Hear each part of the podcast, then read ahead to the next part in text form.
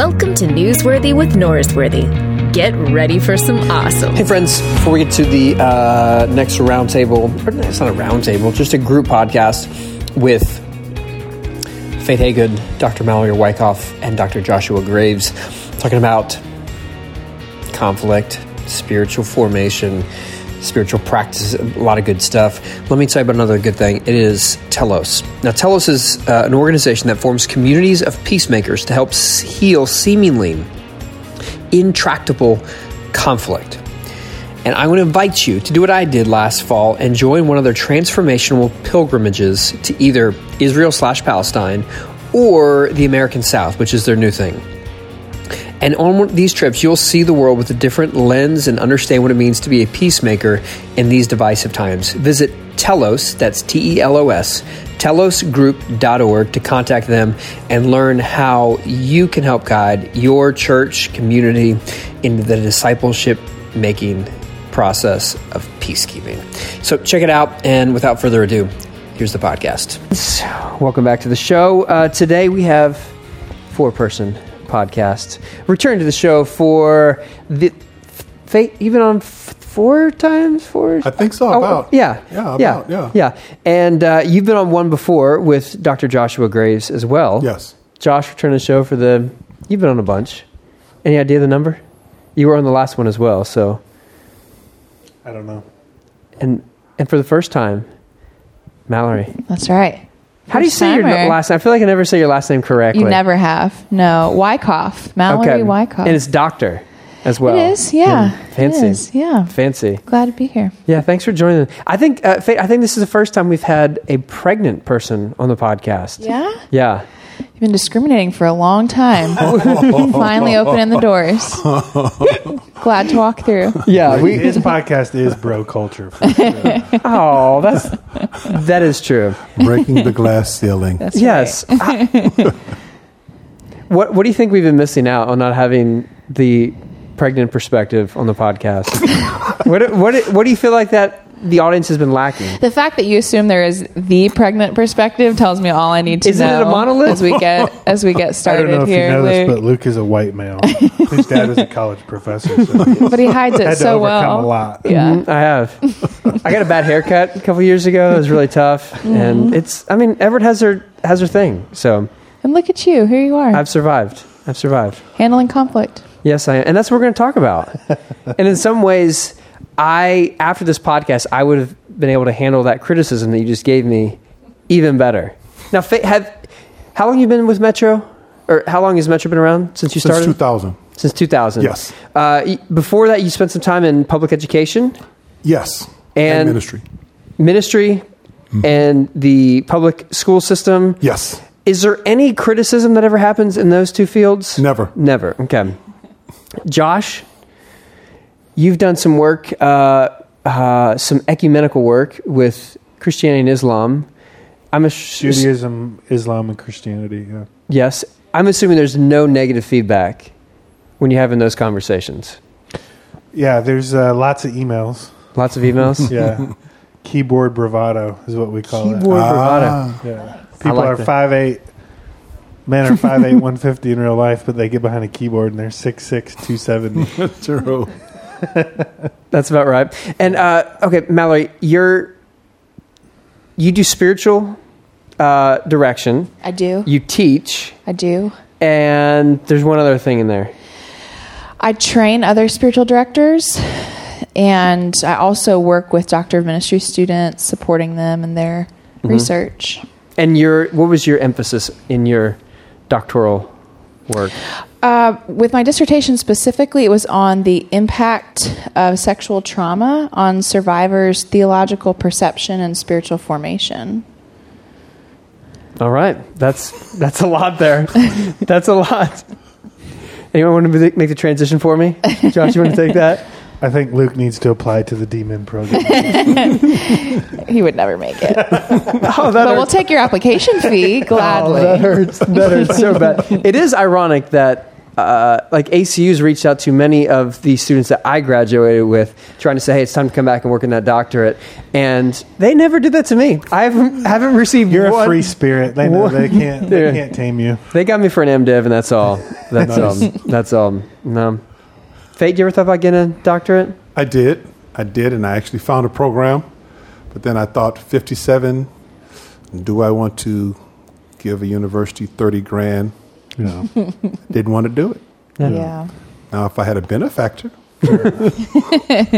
Well, hey, if anyone decides they want to be Fate's benefactor, absolutely. Uh, send I'm the emails way in. Yes, send the emails over. We'll uh, we'll put, take those applications. Okay, so what we want to talk about today, and I think each of you have a unique perspective on this, uh, is the subject of in leadership, being out front, there's always going to be criticism. And there have to be things that enable you to withstand the criticism and not let the criticism destroy you. Uh, Josh actually tweeted something a while ago that stood out to me. There's something about um, 70% of criticism, 30%. Ha- give me the breakdown And obviously, the numbers aren't scientific. Just kind of my gut sense of doing this for a while now.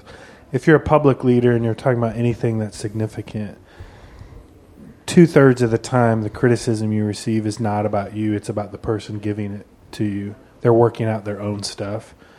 Um, and a third of the time, what they say has legitimacy to it. They're they're either dead on or they're close to the truth. And so I just I believe that spiritual disciplines, and we can get into that later, um, help you to love yourself. The thirty percent of the time that the criticism is true, and spiritual disciplines allow you to be compassionate towards the person. The other two thirds of the time, when the criticism is about them, it's it's not actually about you. Yeah. Yeah. So either way, you need to to be engaged in your life. And so I think one of the first questions is how do you process when criticism is coming your direction? If this is really about them, this is communicating what they need to, to deal with, or is this specifically about what you need to reassess about yourself? Yeah. And Fate, I'm assuming you've you've told me before you had someone actually like write letters about how you should be disfellowshipped and all that. So something like as a pronounced sort of critical uh, action as like writing a letter and getting signatures and all that. When you're thinking, you see this, are you asking, uh, is there some truth that I need to reassess about myself? Or are you thinking, oh, this is something about them? Like when that letter first comes to you, what are you thinking? They're crazy. Yeah. In that case, in that case, I, I, I simply think they have an agenda already. And um, at that point, for me, it became not about me and them, but about God and me. So, you know, what is God expecting of me? How does God expect me to react? Do I trust Him enough to respond to Him biblically, to you know, to to to walk in the Spirit of God, um, even when I feel like walking in in my humanity?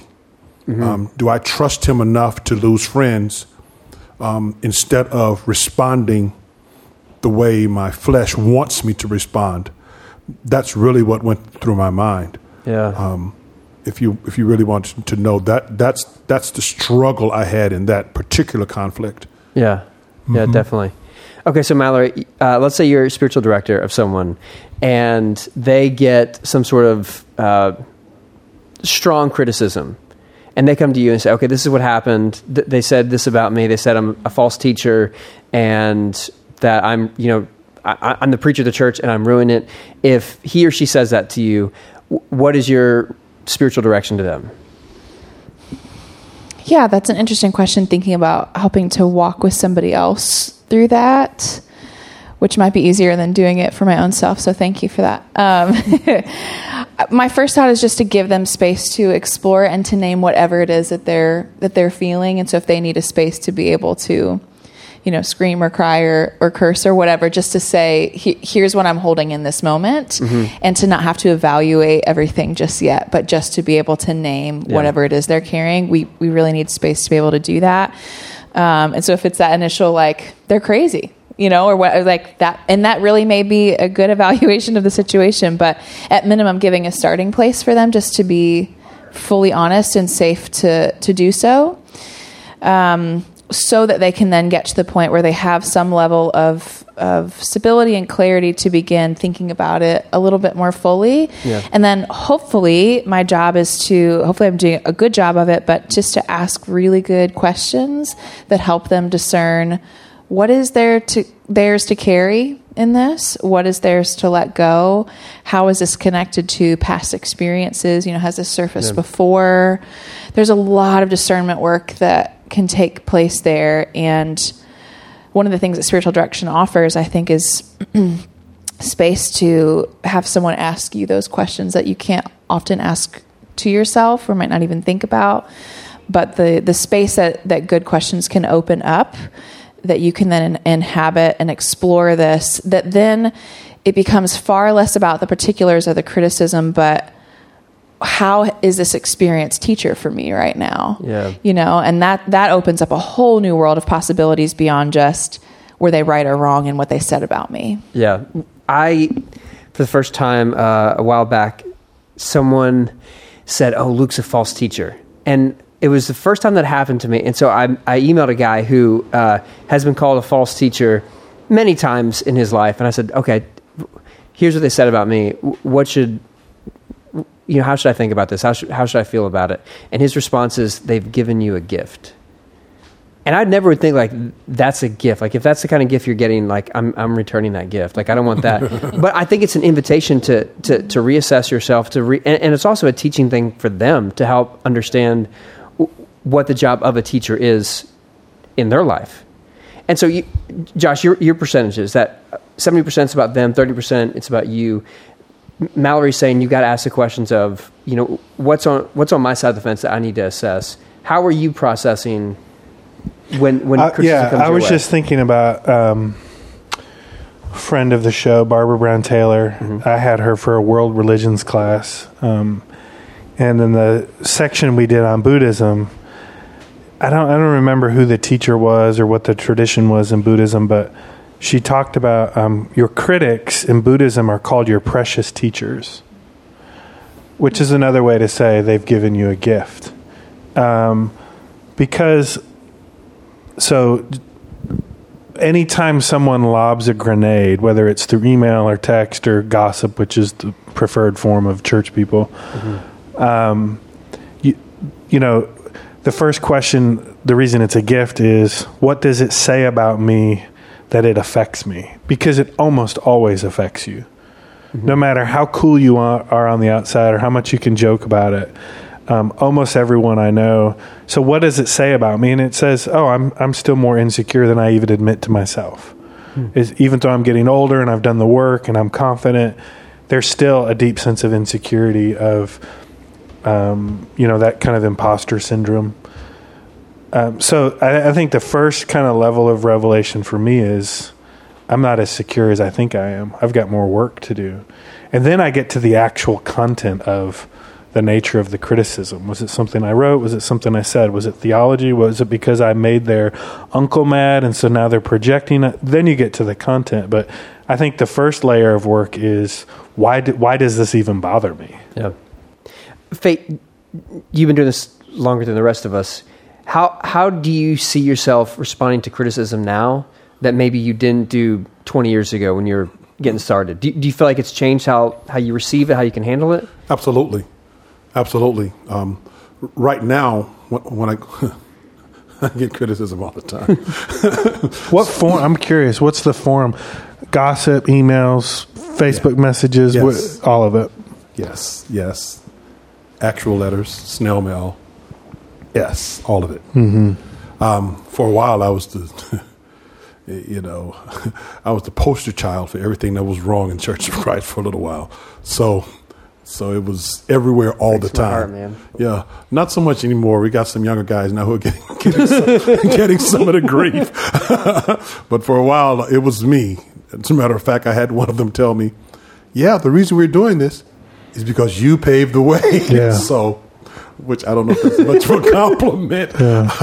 um, but but now, um, I give I give my myself permission to be human. So I don't take their their criticism um, as a bad or a good thing. I just I just take it as, well, if I am messing up like you say I am, that's all right. I I no longer feel a need to to be perfect um, for them in that way. I struggle with perfection in other ways. Um, but for as outward criticism, I give myself permission that it's all right. That even if they're correct, um, it's all right. Um, that I, that I don't have to be perfect. I don't have to teach everything the way they thought I should have taught it. I don't have to um, be the guy, um, and it's all right. Um, on the other hand, again, I I feel a strong connection with making sure that God defines everything I do. So I, I, I try to start with question one: What does God want in this situation? Um, regardless of how I feel or what I'm dealing with personally. How would you try to answer that? Like, Well, um, okay, I'll take for instance when I come preach for you. Um, you remember I came and preached for you. Um, um, my church has no problem with it. Most of my friends no. But many, some of the churches in Houston actually had a problem. I mean, in Austin, actually had a problem with it. Really? I had no idea. sorry, man. Are you some? Are you saying some some of the African American churches in Austin knew you were going to Westover, or are you just saying just churches in general that you have? they're- yeah, they were. I guess. I guess they were African American churches and others because Got it. The church I went to that day, there was some big singing or There's something. a Sunday night thing at one of another church right. in Austin. And I went over there, and lo and behold, I didn't know you were that guy. It's the V-neck T-shirt. must must Yeah. be They're just V jealous because they don't have the good black V's. That's why. nice. Yeah. No, they don't have twenty black feet. I do have a lot. And so, and so, um, in dealing with that, well, you know, in dealing with that, um, I, I like that you said you're the guy. It wasn't like Westover's the church. It's like no, Luke, No, you're the you, guy. bruh. Yeah, It's you, bruh. yeah.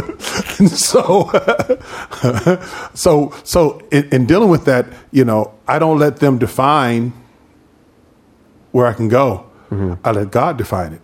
Mm-hmm. If if Luke says, "Hey, you want to come preach?" You know, I like you to come preach. Sure, I'm coming. Mm-hmm. Not based on on on on something some arbitrary ruling they have made, but rather if God is sovereign, and I believe He is. If God is saying, "This is the door I want you to walk through," then I walk through. I know this is your podcast, but can I ask a follow-up question to that? go for it. This is an all play. What is your preferred uh, medium of communicating conflict? If someone has a beef with you, do you prefer they send you a text and say, "Hey, think about this over the next couple days, and then I'd like to talk to you about it"? Do you prefer a phone call? Do you prefer someone come up to you in person? Do you prefer an, like a thoughtful note? How how would you like for people to to communicate when they're disappointed or frustrated or upset? I'm I'm curious. I a know great how I feel, but I'm curious of what you guys think. I love the idea of them writing it in a letter, but then never sending it, so that they can feel a lot better. But then we don't actually have to talk about it. That sounds great. To me. Everybody wins. Oh, I'm Yeah. okay. You're okay. That's We're all right. We're okay. If anyone from the Otter Creek Church of Christ is listening to this, please take note. Mallory. The idea of someone saying we're going to talk about this subject, letting you not be surprised, and then having to face to face, that is pretty. I, I've never heard of someone doing that. Saying, "Hey, get prepared, get your mind around this idea," because usually it's uh, Yeah. even if it's in person, which I think is ideal. You're still like, I, I haven't thought about that. That was six months ago. I said Yeah. that three, you know, three months ago. I don't even remember the context, and they've been stewing on it for a long time. And then it's the day after I go, oh yeah, this is what was happening in the context. That would be pretty ideal, but I've never seen that happen. My preferred way is when it happens, talk to me. Don't talk to me six months later. Yeah, Talk to me today. If it happened today, talk to me. Look me in my eye. Mm-hmm. Talk to me. Because of what I found is that, first, if it's been six months, when they ask to talk to you, they give you this non defined, we need to talk.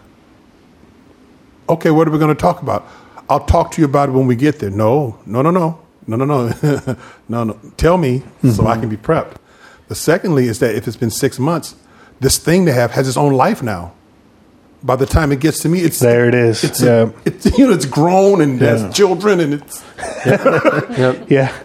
Yeah, I, I read a quote the other day. I'm going to paraphrase it, but it was something. It was comparing. It was comparing gossip as a f- kind of form of spiritual pornography. Yeah, Scott Sauls said that. and hi- his point was, it's fundamentally dehumanizing. Mm-hmm. Just like pornography is dehumanizing at many levels to yourself, to the people involved. Gossip, it promises something it can't deliver on, and Mm. it dehumanizes the person, and it's allowed to take on a life of its own. To your point, the more people don't just deal with the thing that they know they need to, then they let it fester and it's going to seep out. They're going to say something to their friend before the other friend shows up to dinner. Hey, what did you think of s-" like it's just this natural kind of gossip Yes. gossip culture. Yeah. Do you have a real answer besides writing a letter and not send it, or is that you're good that with not- that? is that That's a good real? answer. I'm cool with that. She just wants to be revered. Yeah. Yeah, is that too much to ask? I don't. I don't think. But you know, to me, it really depends on the level of conflict. I'm, I'm sitting here thinking probably most of the criticism that I receive is is in some form of writing. You know, whether it's in a st- freshman student's evaluation, which is fresh on my mind because I've been reading those this week as I'm grading finals. You, finals. but a freshman student's evaluation. Oh, Is it- I'd, I'd love to say I don't care, but it's there. Um, or in an email, Do you, know, care after because I, it's there or do you care because someone else is going to read it?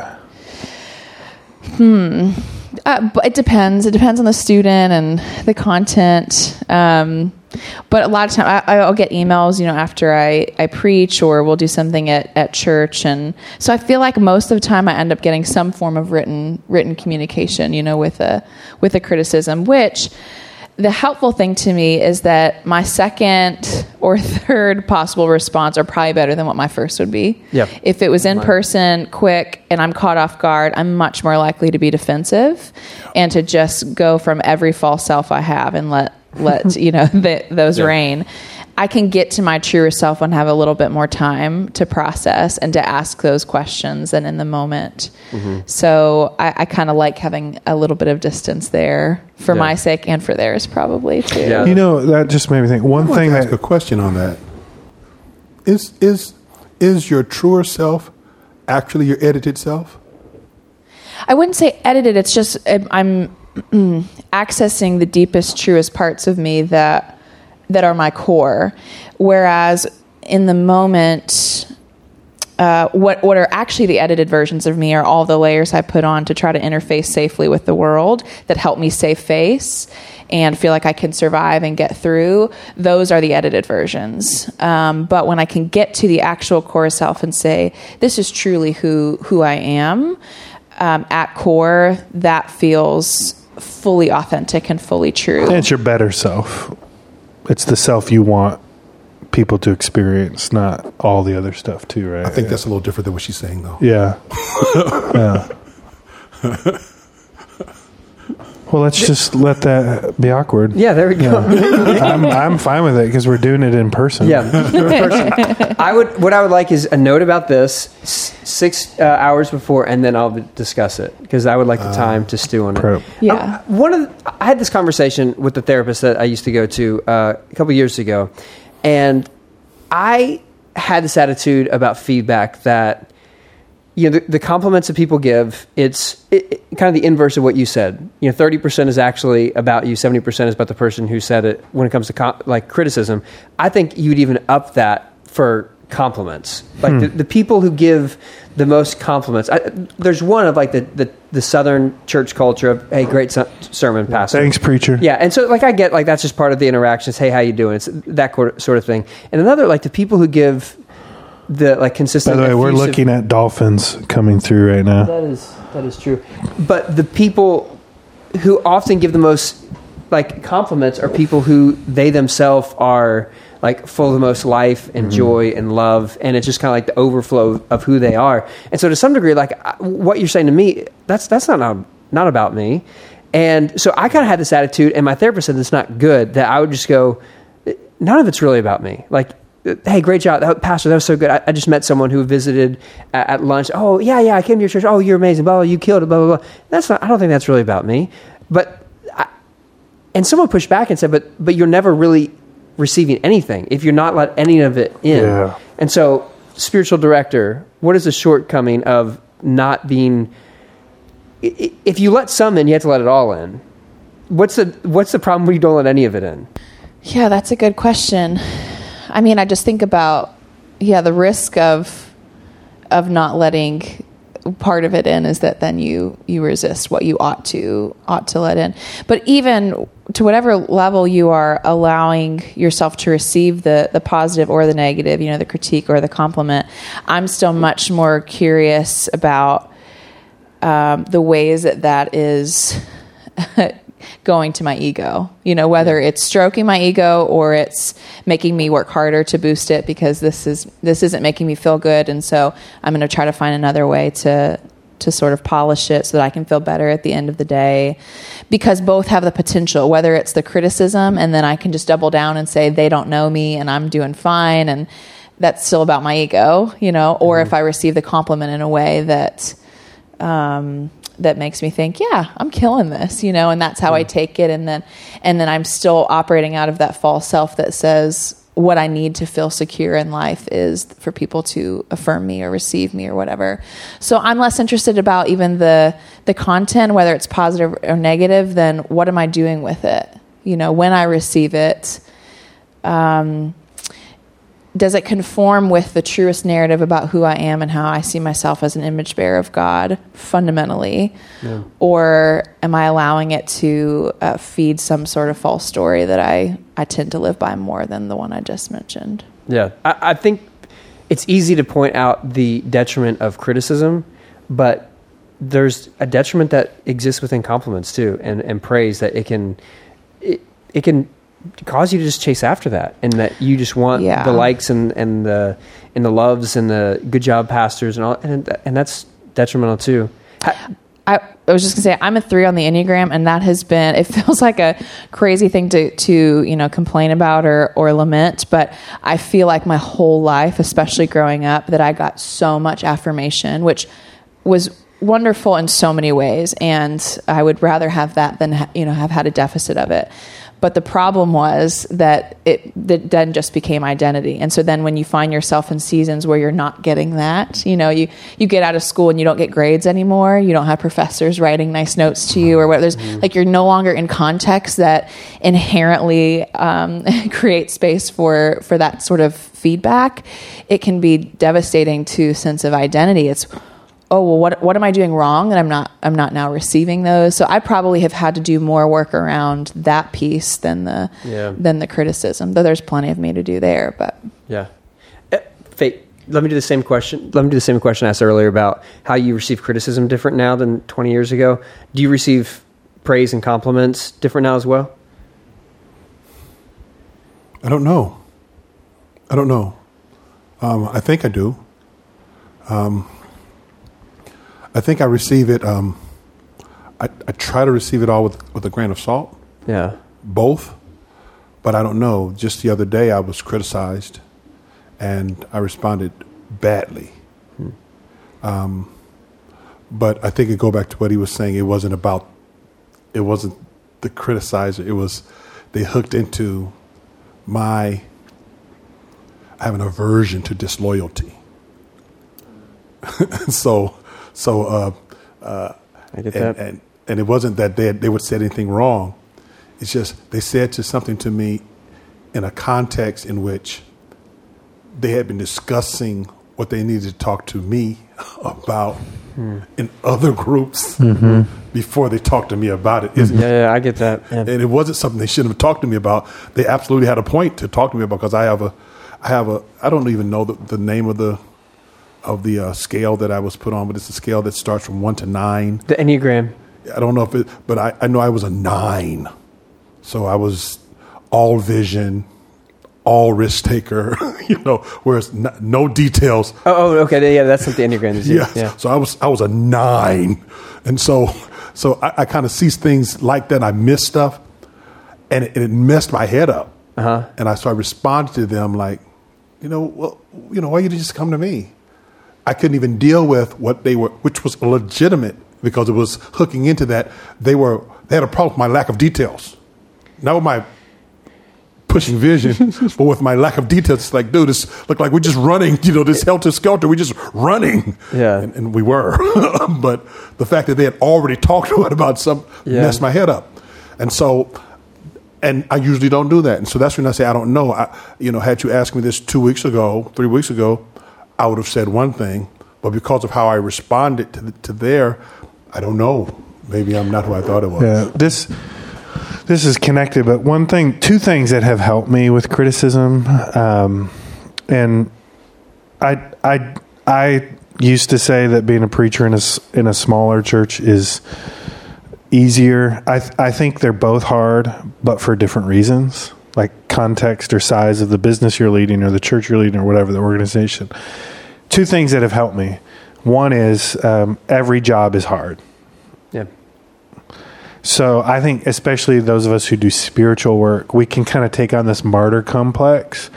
And the reality is, like, my dad works the night shift at Children's Hospital in downtown Detroit and works with preemie babies on an ECMO pump. Like, he has days that I'll never understand. Yep. He's got hard, hard things about his job that I'll never understand. So that helps me. Like, everyone's job is hard the guy that gets up at 4 a.m. the running the uh, the dad of the running back who wasn't drafted for the Broncos. I don't know if you saw that story. He gets up at 4 a.m. to drive a bus. Like he's he's got hard stuff about his job that I don't have have to do. The second thing though is especially if you're a public leader, no matter who's in that role, they're going to be criticized. So in some ways the criticism that comes your way has nothing to do with you because if they swap you out and put someone else in, they're going to get criticized too. So, like, it just literally comes with the job. Like, and you can't have it the other way. Yeah. I think those are good. Those are good reminders that work is just going to be hard. Like that's that's like Genesis. It's 3 supposed stuff. to be. Yeah. It's supposed to be hard. Yeah. And I, I had the so we had a uh, the the pack that the uh, this the microphone plugs into that I preach in the like the little face thing. It had The the. Britney Spears mic? Is that what you're talking I about? was thinking or- more Garth Brooks, but uh, It's called a countryman. it's a Seriously. countryman. They Yeah. call it a countryman. Yeah. Do you not? Have you not heard that? No, and I would have been because fine they to came out of that. the country music, Garth Brooks, Yeah. and it's called a countryman or a countryman. Never heard that. Wow. Yeah, country. That's the technical But you, word you, for you've it. used the mic at, at, at Wester when you visited. At And- Otter Creek, we call it a country person. Thank Yeah. you. I Yeah. appreciate That's that. nice. But it used to have the uh, old preacher's name on it. So we have one for guests, and then we have one that's that's the preacher's. And they didn't change the name out when I got there for six months. And I I really liked that because every time I looked at it, I was like, oh yeah, it. Eventually, someone else is going to have this microphone. Someone else is going to be in the pulpit. Someone else is going to like they're going to replace me. And mm-hmm. Fate, I know you started your church, so yeah, let's maybe it's different for you. But at the end of the day, there's people are going to listen to you know other preachers. They're going to have, but I, and I have to be okay with that. And like the spiritual, like the spiritual journey for me is I need to learn to receive criticism and like n- not just push it away, not use my Enneagram Seven thing of like I can just reframe and act like it's not a big deal, but to actually feel it and let it in because otherwise I, I don't ever let it in, so it kind of just always just kind of hangs around on the periphery. And it's just right there because because if I let it in, if I feel it, if I experience it, and then I can kind of like turn from it and acknowledge this affected me because for so long I felt like spiritual maturity is like, well, if I, you know, if I if I pray enough, you know, if I if I do the right things, then nothing's gonna ever affect me, and that's just that's not real. Like that that's not honest. And so for me, the work is okay. Let it have its course. Be upset. Let it hurt you, and it's. I mean, I'm I'm an Enneagram seven. It's going to last 15, 20 minutes, but still, if that 15, 20 minutes is longer than I want to do, uh, when you think of like for you as a, you know, spiritual director, teacher, Enneagram three, what is what are the spiritual practices that help you deal with criticism and praise, Mallory? Mm. Um, it's funny because I'm thinking of two seemingly opposite answers. One is uh, silence and solitude. I need to be away from mm-hmm. the other voices, whether it's of criticism or praise, because I need I need those more naked and raw, vulnerable moments with the divine to to be reminded who am I really, aside from any of these other labels, uh, categories, hats that I wear, whatever, you know, relationships that I'm in, and however I evaluate myself in any of those things, who am I truly? I need those those spaces away. And I also, um, on the sort of other end of the spectrum, perhaps, I need community. I need people who can help me get out of my head a little bit and see see things that I can't. So I know there's times where I've gone to to Josh when I've gotten criticism for something I've I have said and he knows the person and I can just say, "Hey, help me here. How do you, you know, what are what are your thoughts here that can help me then do the work? And not to escape it. I'm not looking you know for for josh or anybody else to say oh you're doing fine. Don't worry about it. That's that's not actually helpful. But for this person to give me some insight on uh, the other person involved helps me then do that sort of evaluative work that I can be, then begin to ask those questions. Okay, what is mine to hear from this? And and again, even if it's that the person, nothing of their content is actually true or substantive or worthwhile for me to really hold, I let that go immediately.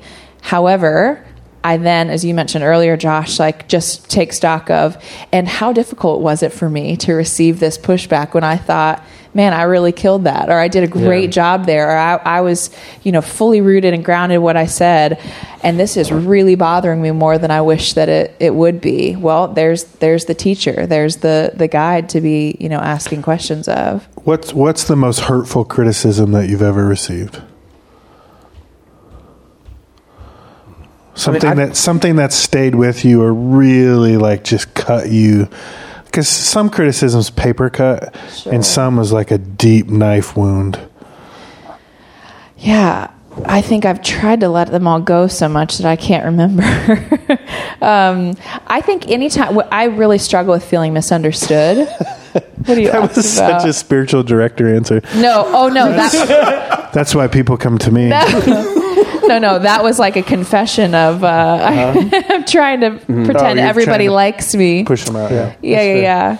I think any anytime I feel misunderstood, I, I can handle much better if I feel like the person or persons ac- accurately heard me and they disagree with it and push back on that. That feels much more logical. But when I feel like my person has been misunderstood, then that feels much, much deeper. And if I've come in with the intent to offer care and I've really been attentive to somebody or to the group or whatever, and that hasn't been seen, then that feels really deep. Yeah, you said uh, disloyalty.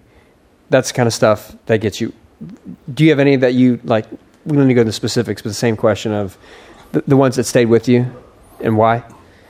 I have several. Um, He's like, actually, I wrote him down. Luke, you I- said this I carry him around ago. I carry him around with me.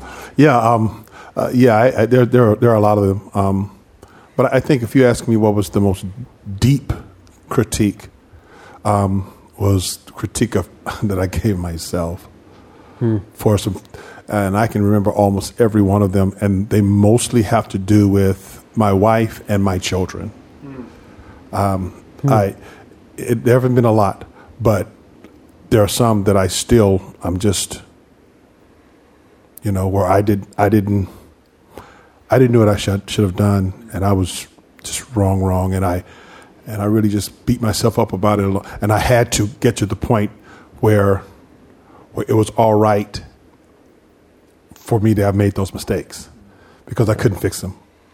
So, you know, oh, just on as an aside, it's so so funny. Just I guess cultural differences because you were talking about the countryman mic and stuff, and we always call it the Janet Jackson "Give Me a Beat" mic. I like that so much better. I had never heard this other term before. Yeah, that's funny. fair, very fair, very fair. Yeah. Okay, you answer the question. I had a um, an anonymous death threat that was probably the only time that I really, really lost sleep, like for consecutive days. So I'd only been in Otter Creek a couple of years, and I did a what I thought was a pretty responsible kind of uh, sermon on race, and I, I did it by talking about. Um, how Martin Luther King grew up and how Malcolm X grew up. Malcolm X grew up 30 minutes from where I grew up in Michigan. And I talked about his father was a Baptist minister, and they had moved around, and the Michigan version of the Klan killed his father, the Black Legion. There's no, there's no question about it. And I, I just talked about how um, the way that X is remembered in the white community now versus the way King is remembered in the white community now just is so telling about the white community more than it is even about Malcolm X and Martin Luther King.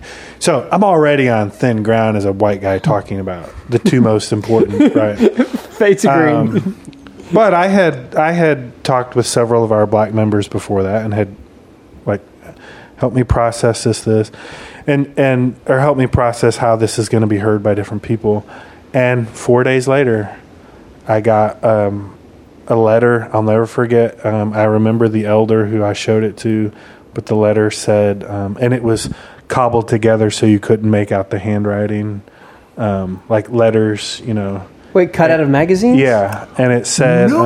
um, yeah, and the Not letter, psychopath letter. the letters, the letter said, um, and I don't know if it was someone who was actually there that Sunday or if someone who listened to the podcast.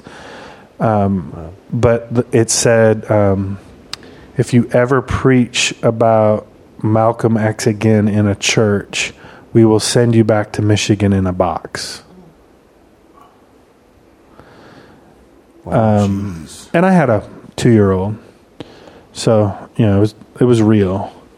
Um, and and obviously compared to what some preachers have gone through, that's nothing. But that was the first time I was like, oh, that's that's not criticism in the form of intellectual in- inquiry. That's criticism in the form of a threat. That's like one of the highest levels of criticism where I disagree with you so much that I'm insinuating violence. That you can't live. Yeah. Yeah. Wow. I remember, I remember what one of the things that I did that I regretted. Um, my wife wanted to be a a broadcast voice, and so this was early early in our marriage, and so she was going to go to this broadcast school, right? It's pretty expensive, right? And so instead of me honoring her, which I should have done, which was my duty to do, I completely shut down the idea.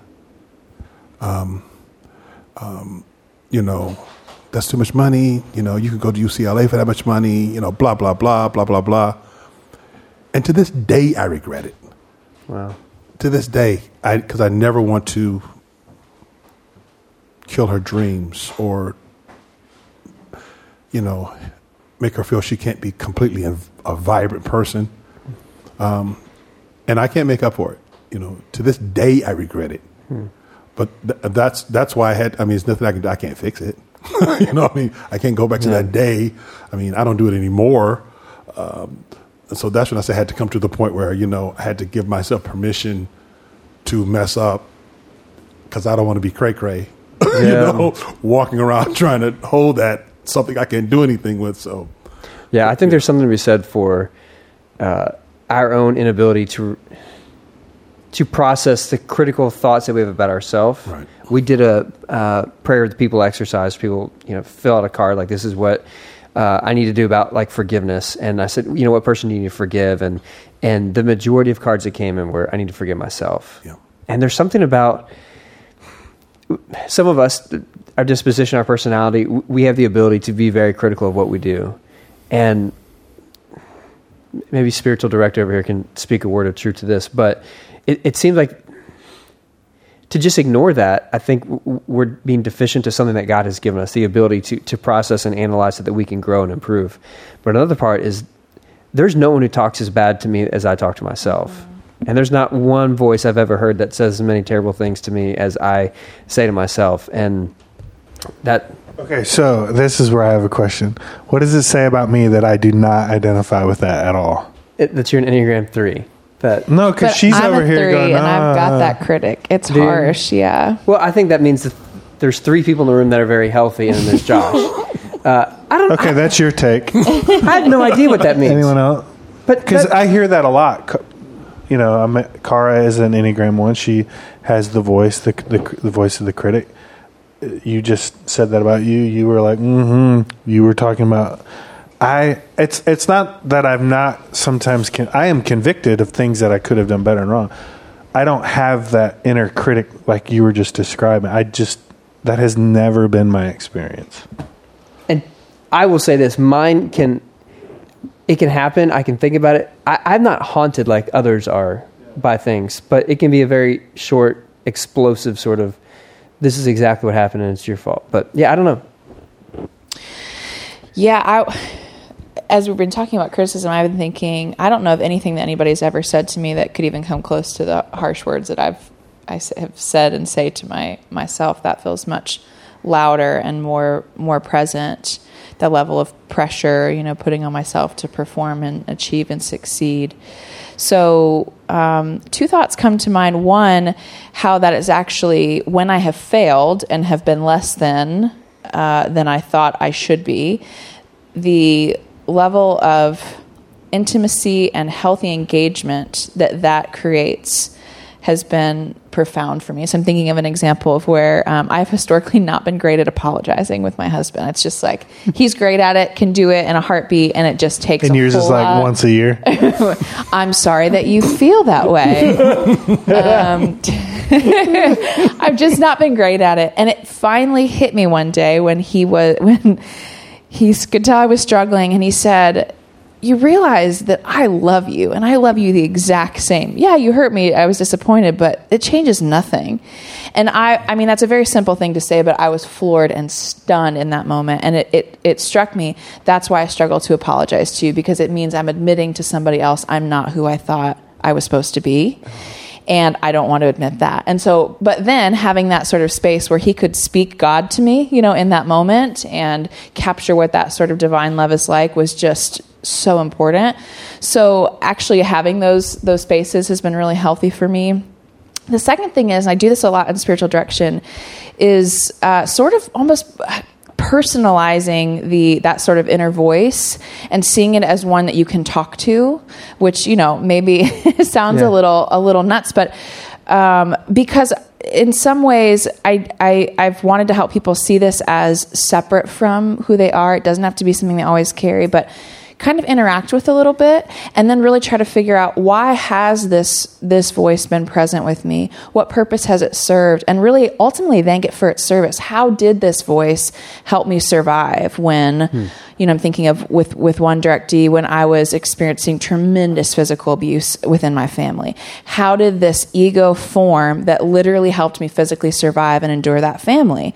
Thank it for its service that this would form within you to help you develop and awesome. move on.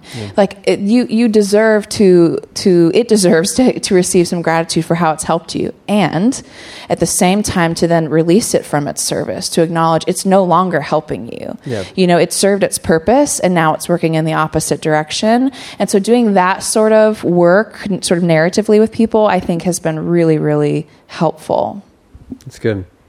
Fate, what would you say to people who have critical voice inside their head? People who are experiencing what you did, where you couldn't forgive yourself for what happened years ago.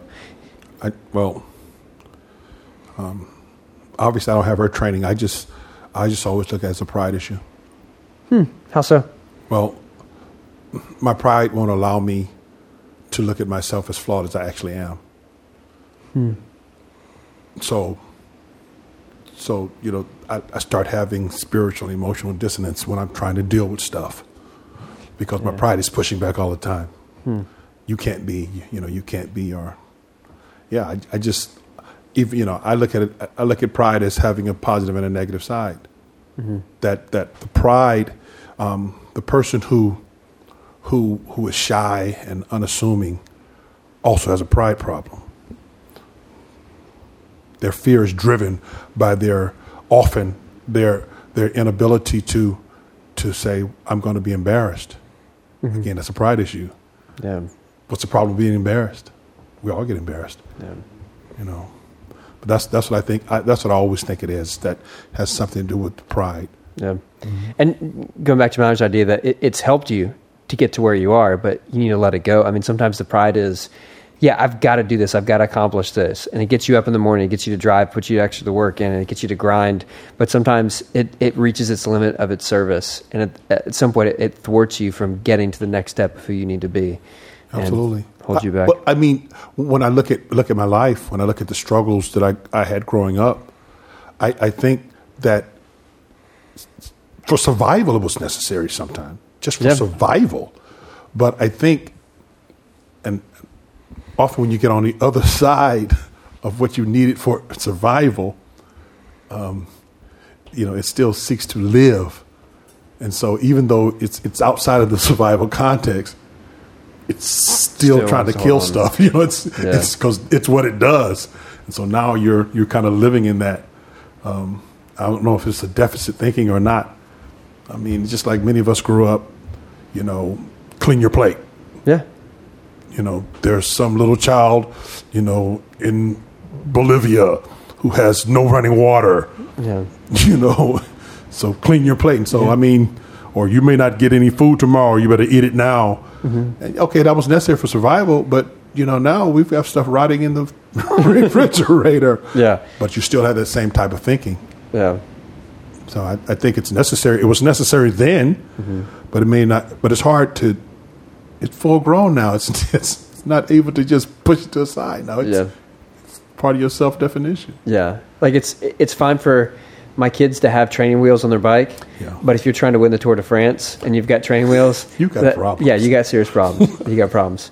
Okay, uh, I think this prob- podcast was not a problem. I think this was good. So I'm going to give you all praise.